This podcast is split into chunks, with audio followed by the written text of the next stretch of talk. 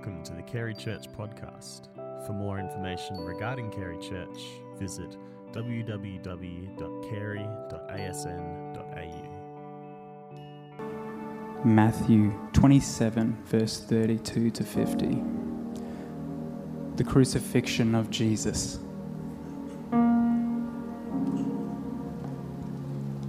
As they were going out, they met a man from Cyrene named Simon and forced him to carry the cross. They came to a place called Golgotha, which means the place of the skulls. There they offered Jesus wine to drink, mixed with gall, but after tasting it, he refused to drink it. When they crucified him, they divided up his clothes by casting lots and they were sitting down. They kept watch over him there. Above his head, they placed a written charge against him. This is Jesus, the King of the Jews.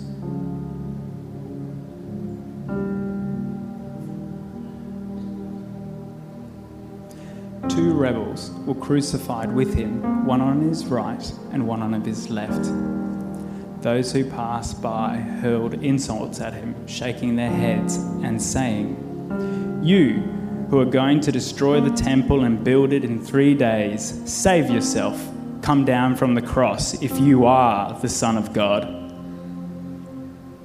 In the same way, the chief priests, the teachers of the law, and the elders mocked him. He saved others, they said, but he can't save himself. He's the King of Israel. Let him come down now from the cross, and we will believe in him.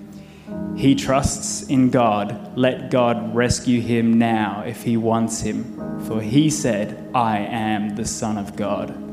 In the same way, the rebels who were crucified with him also heaped insults on him.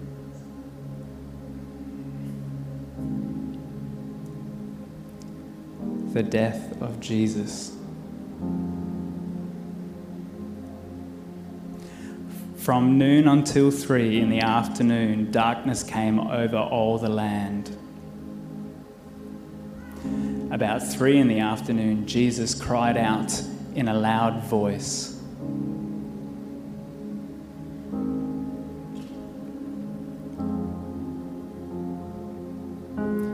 Which means, My God, my God, why have you forsaken me?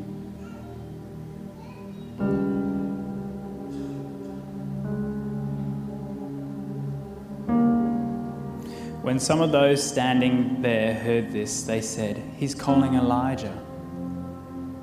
Immediately, one of them ran and got a sponge. He filled it with wine vinegar, put it on a staff, and offered it to Jesus to drink. The rest said, Now leave him alone. Let's see if Elijah comes to save him. And when Jesus had cried out again in a loud voice, he gave up his spirit.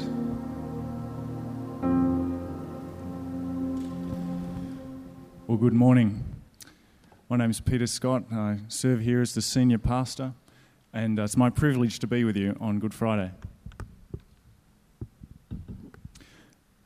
Some of you know that some years ago I lived in the, uh, the US, and uh, I work with some really interesting and, uh, and amazing people. And one of the guys that I worked with, he, he would tell the story of his, his youth.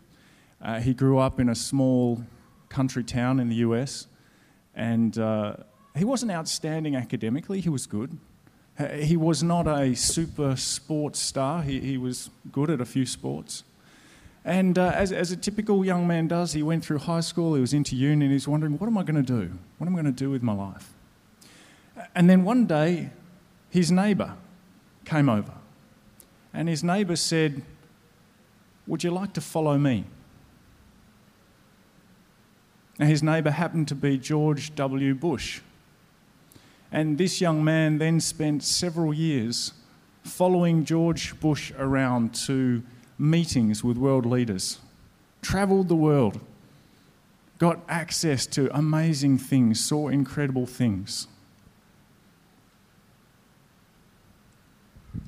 He had so many stories of the things that he saw, and I just can't help but thinking, on the moment that George Bush said to him, Follow me, he had that choice. And if you know the story of Jesus, he did the same thing to some people. He went to some people who were just normal people and he said, Follow me. And what happened when those people said yes is that they got to travel with him and they would eat with him and they met the people that Jesus met. And they had some incredible times. They got to see firsthand the miracles that Jesus did.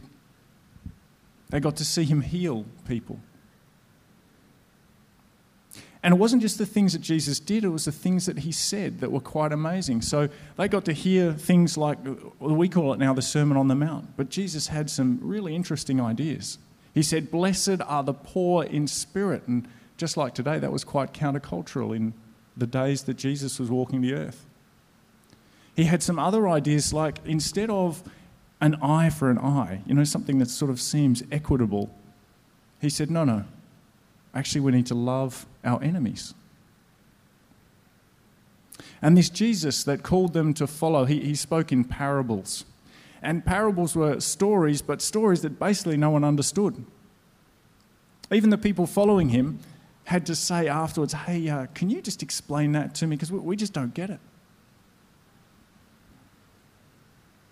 Now, you would think when you follow somebody that things get a little bit easier that over time you kind of get the hang of it. You understand, okay, I, I know what's going on here, but I'm not sure that was so for these people following Jesus.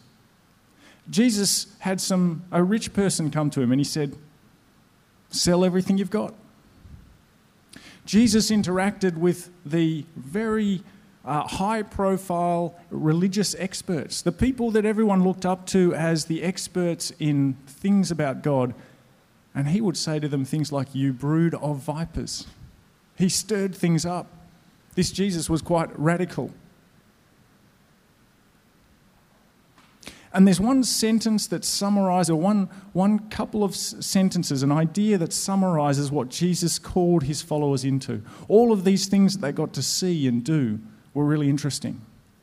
But when you think about what Jesus asked them to do, here's a summary.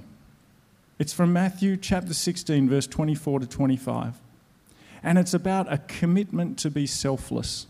Jesus said to them, Whoever wants to be my disciple, so that's someone who wants to follow me and learn from me. If you want to be my disciple, then you must deny yourself, take up your cross, and follow me. For whoever wants to lose, save their life will lose it, but whoever loses their life for me will save it, will find it. Let me read that again to make it clear. For whoever wants to save their life will lose it, but whoever loses their life for me will find it. Follow me, said Jesus. Take up your cross. And on Good Friday, we reflect on the events where Jesus did that himself. Jesus didn't ask his followers to do something he wasn't prepared to do himself. And so this morning, as we reflect on the events of Good Friday, I'd like to do that through the lens of Jesus saying, Follow me. Now, as we do that, I recognize that people this morning, we're, we're, a large gathering, we'll be in different places. Some people may have already said, Yeah, I'm prepared to follow Jesus. Others might have heard about Jesus and, and made a decision, you know, Jesus, I don't really want to follow him. I'm actually here because I got invited by my family and my friends, and, and I'm going to spend Easter with them. That's cool, but I'm not really into following Jesus. And other people might have said, you know, following Jesus, I, I really like Jesus. He, he's a cool guy, but um, following him today doesn't, doesn't make a lot of sense. There will be a, a variation of views this morning amongst us. And the intriguing thing for me is that I think, regardless of where you're at on that spectrum, Jesus would say to you and he would say to me the same thing. He would say, Follow me. Because I've got a better way. Follow me because there is a better way. So let's take a look at that invitation through the events of Good Friday. And I want you to be asking the question as we go through this is it a better way? Is it a better way? And where we start on Good Friday, it's not a neutral starting point. So, overnight, Jesus has been beaten, he's been brutalized. I don't know if you ever saw a movie called The Passion of the Christ, but it portrayed the scourging that Jesus underwent and, and, and the things that happened to Jesus. And I found it, frankly, quite unwatchable. It's horrific. So, our starting point this morning is where Jesus says, Hey, follow me. And you think, Really? Through that? No thanks. That's all I know about following you? I don't think so. That seems like uh, not something I want to follow.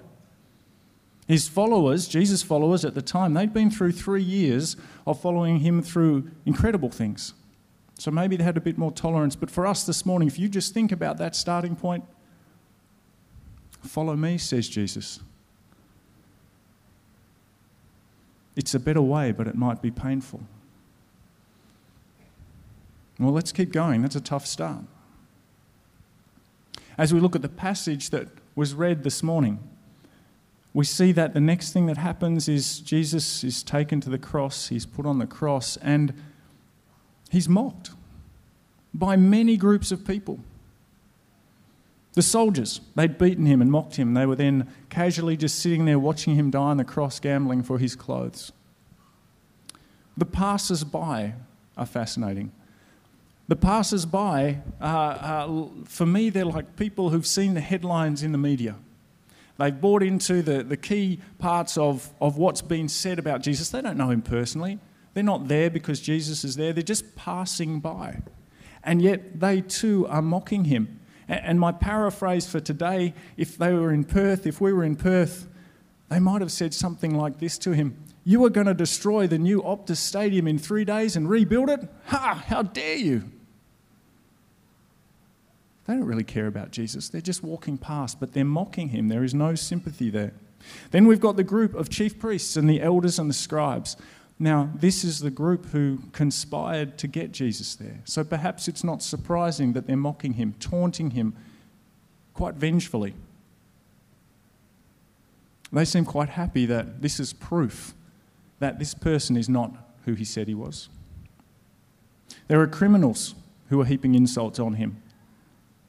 And his own friends and followers, they've deserted him. They're not even there. Follow me, says Jesus. It's a better way. But it's not always popular. As we read Matthew's account, which is what we read this morning, it's not just the mocking attitude, but the words that people used while Jesus was on the cross that are so powerful. Those passers by said, Come down from the cross if you are the Son of God. We've heard what you said about yourself. Come down. If you're really the Son of God, prove it. And similarly, from the priests and the scribes and the elders, let him come down from the cross and then we'll believe. That must have been tempting. That must have been tempting for Jesus because, after all, wasn't that why he came? To show that he was the Son of God. And in those hours of being mocked and taunted, listening to those voices would have been tempting to say, I can show you. I've come to show the world, I'll show you, I'll just come down off the cross. But it's an interesting question would they have actually believed? Would the people there have really believed then that he was God? Or would they have dispelled what he was doing, just like they dispelled some of the miracles and other things that Jesus had done? More importantly, Jesus was following the will of his Father, of God. The evening before, so last night, Thursday night, Jesus was in a place called the Garden of Gethsemane, and knowing that this was coming, the Gospel of Matthew tells us that he was in such intense conversation with God that he was sweating droplets of blood. And he says this, My Father, if it's possible, let this cup, in other words, this death on the cross that I know is coming, let it pass from me. Nevertheless, not as I will, but as you will. Follow me, says Jesus. Follow me in a way that always follows God's will and not your own will Now, of course, the reason Jesus could do that, the reason Jesus was in that place because he knew God's perfect love. He knew that following God's will is good because God loves him and God loves us. But even that was attacked hanging on the cross. And it's only half a sentence, but, but this really grabbed me as I read this account again, this, this preparing for this Easter. In verse 43, the scribes and the chief priests are accusing him, and they say, He trusts in God, let God rescue him now if he wants him. In another translation, the English Standard Version, it says, Let God deliver him now if he desires him. They are probing right at the very point on which Jesus is trusting. Jesus is there because he knows of God's love, and they're saying, Really? Would a God who loves you really allow this to happen to you? Does he really want you? And I don't know about you, but when I'm tired, when I'm in pain, when I'm alone, the cracks of doubt seem to open up all the wider. Follow me, said Jesus. Doubts will come. People who don't know the truth will seed them and press them. But the better way is to hold on to faith when those, those moments of doubt come. Follow me, says Jesus. There's a better way. It might contain pain, it might be unpopular. It does mean following God's will and not your own will. It means holding on to faith in the midst of doubt. And at the heart of this better way, at the heart of what Jesus did, was being selfless for the good of others. Save yourself. That's what they cried. Save yourself. And he could have. He could have. And one of the deepest realizations that I've had about Jesus on the cross is that it wasn't one decision. Jesus on the cross was thousands of decisions. With each breath, each moment, there came another decision where God could have come off that cross. And I can only imagine with my human brain how hard it would have been to resist that temptation every moment. Just with a word, with a thought, Jesus could have come down, could have ended the pain. And the pain wasn't just physical, it was spiritual and emotional. John's gospel tells us that Jesus, the Son, had been with God the Father for eternity. He knew a deep, intimate relationship with God. And yet in verse 45 of Matthew, we read that he says, My God, my God, why have you forsaken me? Surely that's the most anguished cry in all of eternity. It's a separation that we find it hard to even imagine. And still, Jesus allowed himself to remain on the cross until death. Why?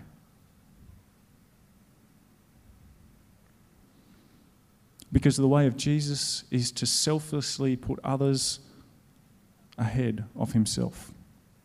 Jesus stayed on the cross that he might enable forgiveness, freedom from shame, freedom from guilt for you and for me.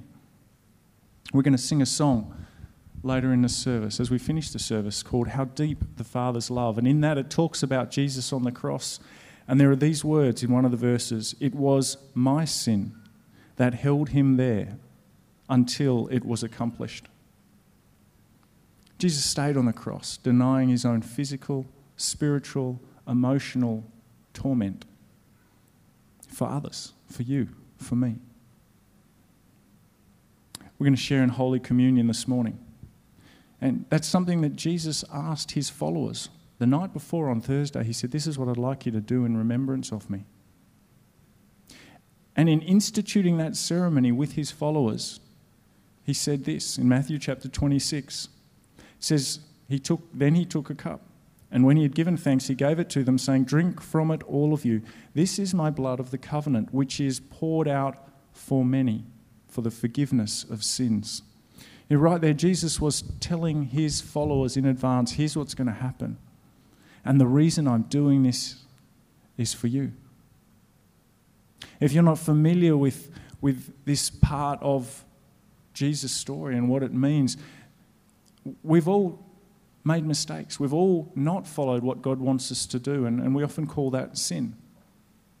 And that separates us from God. But God, knowing that, didn't want it to be like that. He wants relationship with us, He wants relationship with you and with me. And so He sent His Son, Jesus. And this death that Jesus died on the cross bridges that gap of separation. It allows for forgiveness for us, it allows us to be in deep relationship with God. So today on Good Friday, we remember Jesus' death. And we reflect on that pain and isolation. The things that Jesus experienced. It's not necessarily a happy day.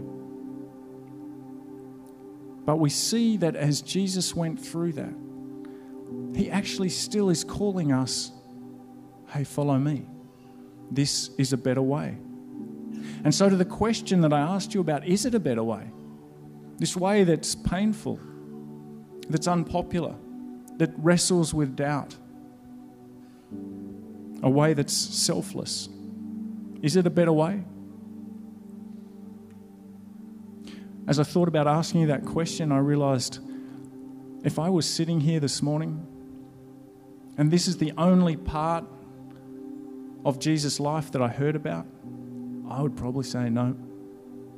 That sounds pretty unappealing. If you're a follower of Jesus this morning,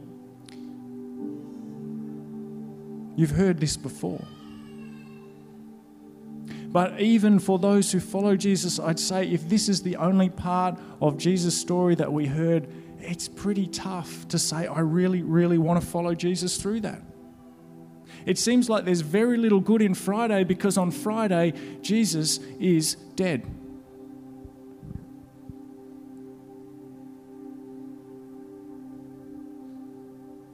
Encouraging bit's about to come. Because this isn't the end of the story. Friday's not the end of the story. It's a little bit like going to watch a movie and stepping out halfway through. There's lots that's unresolved. You don't know the whole picture, you've only seen part of it.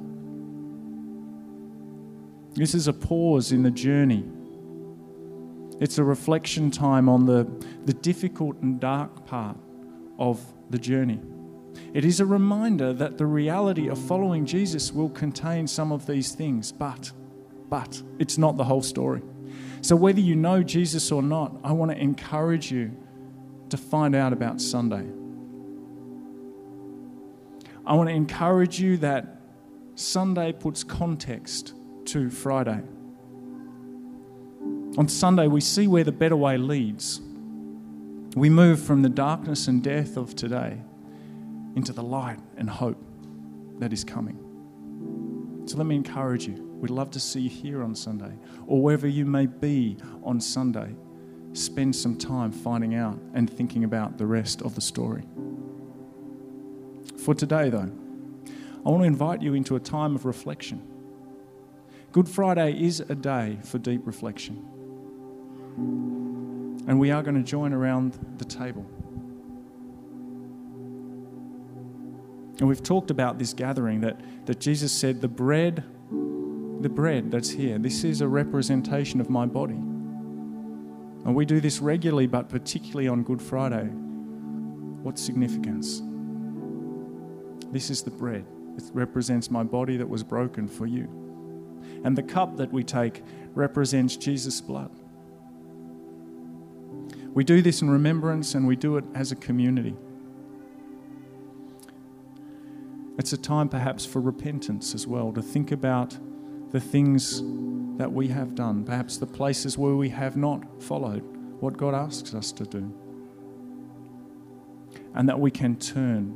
We use the word repent, that we can turn and say, Lord, I do want to follow you. Help me. So this morning, I'm going to pray over our time together.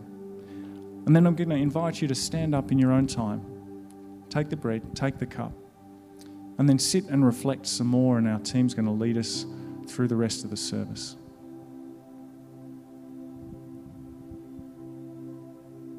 But let's pray together as we just reflect on the events of Good Friday, on this question of Jesus said, Follow me. Is it a better way? Would you pray with me? Oh Lord Jesus, today we remember your death. It's a solemn time. But we want to thank you that you chose not to follow temptation, not to do things for your own good, but to be obedient to the Father for us. Thank you for that selfless act, the ultimate selfless act of sacrifice. And thank you for the opportunity to share together this morning as we reflect. As we eat the bread that represents your body, drink the cup that represents your blood, and this new covenant of forgiveness and life. We repent of the ways in which we've stopped following you. And we want to recommit ourselves to you and your ways. Amen.